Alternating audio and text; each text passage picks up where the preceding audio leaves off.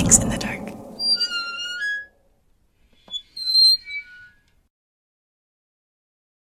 Hey, what's up? It's my Yang from Mix in the Dark.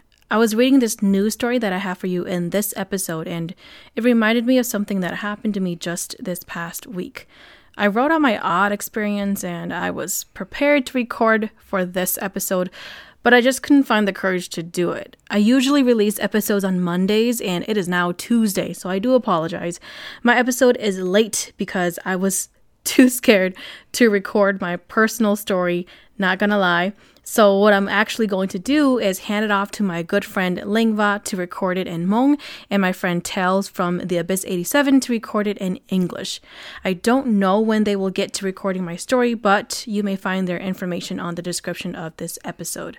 The story in this episode is sent to me by a listener, and it also creeps me out so much. And I truly hope that telling scary stories is not attracting any negative energies to come around me.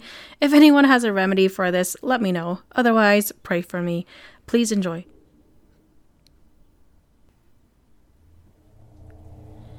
It was the summer of 2019. My family planned a trip to Minnesota, our home state. We were there to visit our grandmother from my mom's side.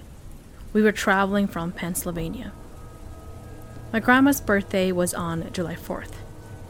We stayed with my sister, her boyfriend, and four kids. It was a small, hot apartment, but we all managed to have a good time while it lasted. On the day of my grandma's birthday, my dad rushed everyone to get ready. After my brother showered, it was my turn, so I gathered the outfit that I was going to wear and I made my way to the bathroom. Although the shower curtain was a dark purple color, you could faintly see through it like the outline of the door or the sink or a person. As I showered, I heard the door open. I didn't even bother to look because it would either be my sister or my mom. Who else would come into the bathroom with me while I was showering? It was after a while that I realized that the door never opened for the person to leave. My third eye felt like it was opening because I had that eerie feeling that someone or something was with me. The third eye is not from the Hmong culture. It originates in Eastern spiritual traditions that consider the seven primary chakras the basis of our human existence. The third eye is also known as the sixth chakra, located on your forehead and between your brows. Its function is driven by the principle of openness and imagination. Enthusiasts of the paranormal also has a similar view of the third eye. The theory behind the third eye is that when it opens, you are able to have psychic powers and deep insight. It is usually associated with pressure on the forehead. This is when your sensitivity levels and sense of self may heighten. Back to the story, I stared at the see through curtains and saw what looked like a naked woman running her fingers through her messy, horribly knotted, wet hair. I quickly turned away and shut my eyes as the water hit the ground of the tub. I did not want whatever I saw to know that I saw it, but what I didn't know was that it was too late.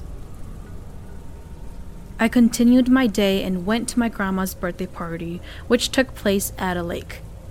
When it was time to eat, I sat at a picnic table that was relatively close to the lake.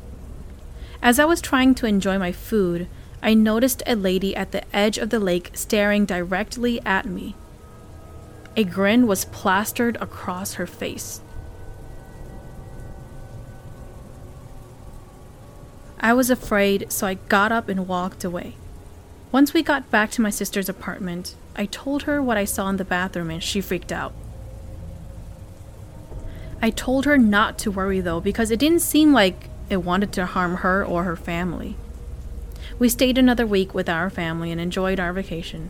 By the end of that week, I had forgotten about the encounters. We drove back to Pennsylvania. Many weeks have already passed since visiting my sister. One day, I remember waking up as it was raining. It rained the whole day, and the sky seemed to never clear up. Around 6 in the afternoon, my mom decided to go to the store. When we got home, it was still raining, but the sun had already set and darkness had taken over. The rain came down harder as I struggled to bring a pack of water from the car to go into the house. As I turned around to get into the house, I noticed a familiar lady standing not too far from our house. I realized that it was the same lady from the lake, with the same grin plastered across her face. I slipped and nearly fell to the ground, but my mom caught me and into the house and hurried my mom inside, slamming the door behind her. The lady had tried to come inside. Over time, I kept having vivid dreams of the lady, speaking to me in Hmong, telling me to end my life. The funny thing is, I don't speak nor understand Hmong.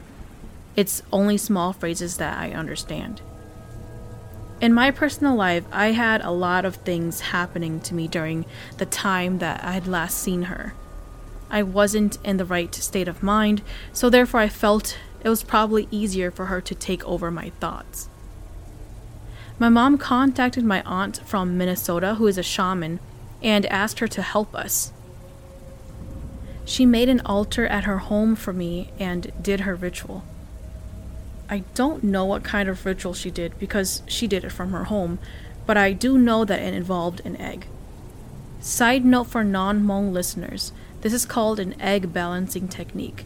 It is performed to communicate with a spirit. During an egg balancing diagnostic, what the shaman will do is fill a bowl with rice grains, place a rounded or sharp edged object on top of the rice, and attempt to balance an egg on top of the rounded or sharp edged object. How this works is that the shaman will ask it questions.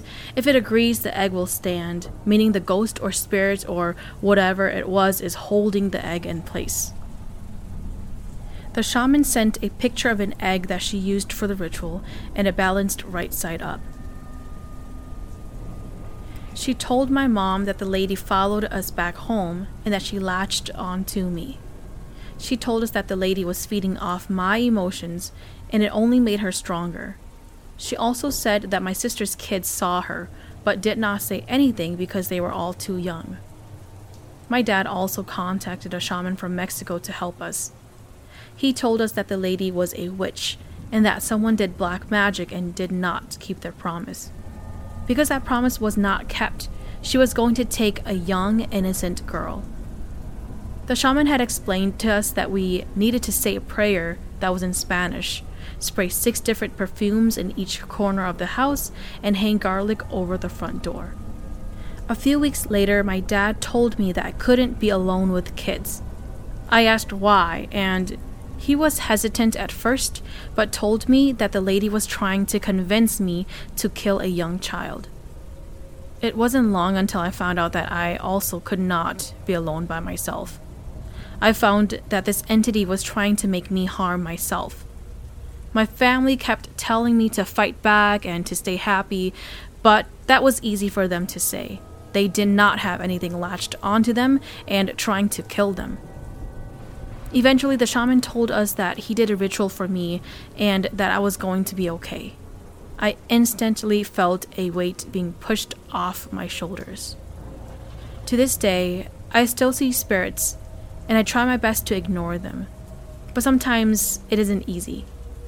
My whole family knows that I can see ghosts, and my mom tells me that I have a gift. Sure, it's a gift, but it's also a curse. Thank you for listening to Mix in the Dark. I'm your host, Ma Ying. Mix in the Dark podcast is available on Buzzsprout, Spotify, Apple Podcasts, iHeartRadio, Pandora, YouTube, and Facebook. If you have any stories that you would like to share, please send it to mixinthedark at gmail.com.